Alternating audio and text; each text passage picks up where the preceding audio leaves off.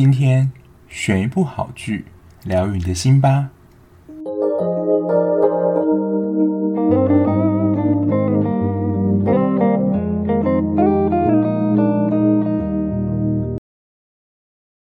欢迎收听追剧二百五，我是小 B。Hello，大家，今天这一集呢，完全是一个跟风系列。我看完之后在想说，到底要不要做这一集？就是因为我之前有做了一集《天才少女福尔摩斯》嘛，然后那一集就是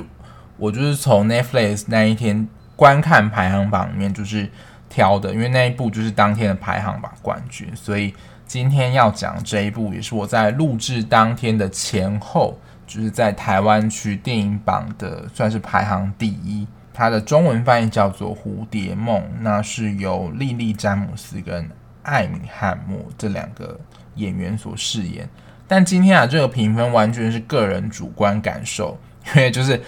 要讲这样的话，就是要打预防针，就是可能要就是讲这一部片的就是坏话。但就是看电影嘛，就是个人主观感觉，就是大家可以斟酌观赏。那大家看完之后也可以跟我。讲说你看这一部电影的心得是怎么样？那其实这一部《蝴蝶梦》它是翻拍系列，就它其实是小说改编，但它在早期呢，它其实是已经有拍过电影。那它的原名叫做 Rebecca，就是其实就是女生的一个名字。那它是由美国的知名导演希区考克他到好莱坞拍的第一部电影。然后当初呢，这部电影是有十一项提名奥斯卡。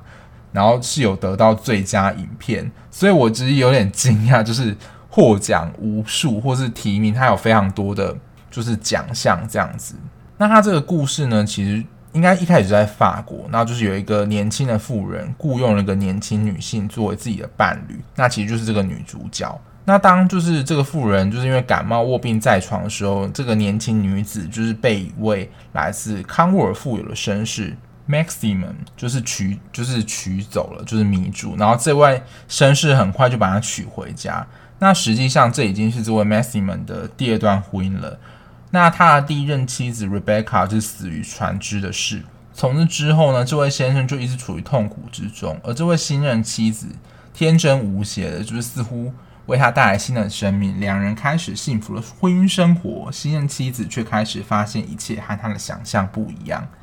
就是这一部剧的大纲啦。那刚刚所讲的这个年轻的女性作为自己的伴侣，就是这个年轻女性就是这一部片的主角。那这一部我觉得看点啦，一样就是这种古代戏，这种贵族戏嘛，它的场景跟就是建筑，我觉得都是非常华丽跟考究，就是像我觉得像古代法国一样，就是它而且有庄园嘛，所以就很像一幅画一样，非常别致。然后里面的衣服啊，然后。场景的设计，我觉得都蛮美的。可是这一部真的有一个地方我要讲一下，就是你如果说实在，你自己在看的时候没有先看过故事的简介，我觉得光看预告还不够，你可能都会不知道说这部戏到底在演什么。就是我在看到中途的时候是真的有点不晓得，就是这一部戏它到底是悬疑片呢，还是爱情片？就是搞不清楚这一部的主轴到底是什么。而且我说实在，看到一半就。真的去睡了一下，再起来看，就是看到中间还是看不出是一个什么所以然。然后大家不知道有没有发现，这一部电影的原文叫做 Rebecca，就是他第一任死亡妻子。可是他的中文翻译是蝴蝶梦。我觉得我可能产生就没有办法联想在一起的，可能也是这个原因，就是他到底跟蝴蝶梦有什么关系？所以我就觉得一直连贯不起来，然后其实剧情的主轴就是女主角一直就想要就是问 Maximum，就是 Rebecca 到底是谁，然后 Rebecca 她是怎么死的，然后你跟 Rebecca 的关系到底是怎么样？可是这个 Maximum 就就是非常的抗拒，就是向女主角就是提出有关于 Rebecca 她生前的任何一相关的事情，他非常抗拒。就当中有一幕。他只是想要询问他，就是被他草草带过，或是就是啊，我们就睡觉吧，我们不要再提了，就是都想要极力的避免提起有关 Rebecca 相关资讯。但因为就是女主角就是觉得说，我跟你之前都已经是结婚夫妻了嘛，那有什么不可以讲的？但是 Maximum 就是非常抗拒去提起 Rebecca 的事情。然后在故事当中有另外一个重要角色，就是 Denver。Denver 是男主角他们家的一个管家，因为其实男主角 Maximus 他算是一个贵族吧，就是非常和雅朗就对了，所以他们家有非常多的管家，然后非常多的仆人、佣人这样子，所以这个 Denver 是算是这个掌管这些仆人的头就对，然后他非常的算是针对女主角这样，那其实女主角就是。算是嫁进来这个家里面，她其实也是想要适应这个家中的生活。那她其实也是想要跟这个 Denver 打好关系，但是其实这个 Denver 啊，他其实就是对于女主角是非常抗拒，因为他其实是跟 Rebecca 的关系蛮好，他觉得他不能让就是这个女女主角进来他们家，所以就是处处的阻挠她这样子。那当然，剧情的最后也会告诉大家说。Denver 跟 Rebecca 的关系，还有为什么 Maximus 一直拒绝的提到 Rebecca，还有 Rebecca 到底是怎么死的？我觉得可能是因为呃胃口养大了啦，就是现在胃口比较重口味啊，然后撒狗血等等，所以我在看的时候就会觉得有点小题大做，感觉就不是一件很简单的事，为什么还要花很长时间做这个铺陈，然后只是为了要讲一件很小的事情？而且这一部片有两个多小时，算是蛮长。虽然它一开始的节奏是蛮快的，但是那一段快跟后面主题好像也有点连不太起来，因为就是整个风格就不太一样嘛。然后它这一部在 Netflix 分类上是爱情、恐怖跟惊悚。那我觉得爱情有啦，其实前面可以看到，就是男主角跟女主角就是关系是蛮甜蜜的。可是后面恐怖惊悚的部分，我真的是觉得。嗯，真少蛮多的啦。那我在上网查资料的时候，有人提到说，就是旧版跟新版其实是有一些差异在，就是旧版的惊悚程度是比较多，然后新版是爱情的成分描写比较多。所以如果你是喜欢看爱情的，可能就可以看这一版。我觉得前面是还蛮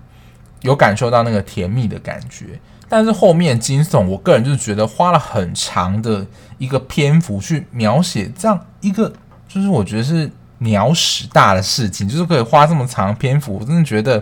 太大费周章了一点。所以我看完的感觉就是，嗯，就是大概是这样，就是就是这一部怎么会荣登就是 Netflix 下载就是观看排名第一，我有点不解的原因，还是因为这是新片，大家都想要。就是一亲芳泽抢先看的这种感觉，诶，这一部的叙述手法就跟又让我想到甄嬛，就是甄嬛里面纯元皇后，她就是一个其实只有在名字上提到了一个角色嘛。那这一部也是一样，就是虽然整片的重点是 Rebecca，但 Rebecca 一幕都没有出现，连回想画面，但它是一个真实的什么形体也没有出现，它就存在于就是人们的谈话之间，而且我觉得它有很多桥段。的意义我有点看不太懂，而且也没有解释清楚。一个就是男主角梦游的桥段，然后另外一个是在场景当中他们会走到一个算是悬一个悬崖边吧，然后上面有一段小屋子，然后里面关着一个人，然后还有一个就是类似他当时 Rebecca 就是失踪的一个船的物件，我有点看不太懂，就是这一段的象征意义是什么，而且后来。出现在那个小屋的人也没有什么戏份，就是这样被带过了。所以我觉得里面有一些片段，就真的可以再值得的去想一下。但整部看完，我就会觉得，如同一开始所讲的，就是他，如果你没有就是经过剧情简介的话，你会有点不知道说这一部戏的主轴到底是在哪里，或是这一部片到底是一个什么类型的片子。但是我自己的估测啦，就是。因为近年来就是看的不论是戏剧或者电影，就是口味都越来越重，才能满足。而且这一部啦，就是是以当年的作品去进行翻拍或是重新翻摄，但是我相信剧情应该不会改太多。但是可能以当时的程度来说，这已经是非常悬疑跟呃可怕的一件事情了。所以以现在的角度来看来讲，就是力道上，我觉得啊有一点那么不足。那不知道有看这部片的人的想法是什么？那我真的蛮想知道，还不是真的只有我认为觉得真的没有这么好看？那就是我不知道之后会不会发展成一个新的系列啦，就是追踪就是 Netflix 上面就是台湾区大家都在看的电影或是影集。那我就帮大家算是踩雷跟观赏一下说，哦这一部的评价到底是怎么样，那值不值得看？那观看的心得就供大家参考喽。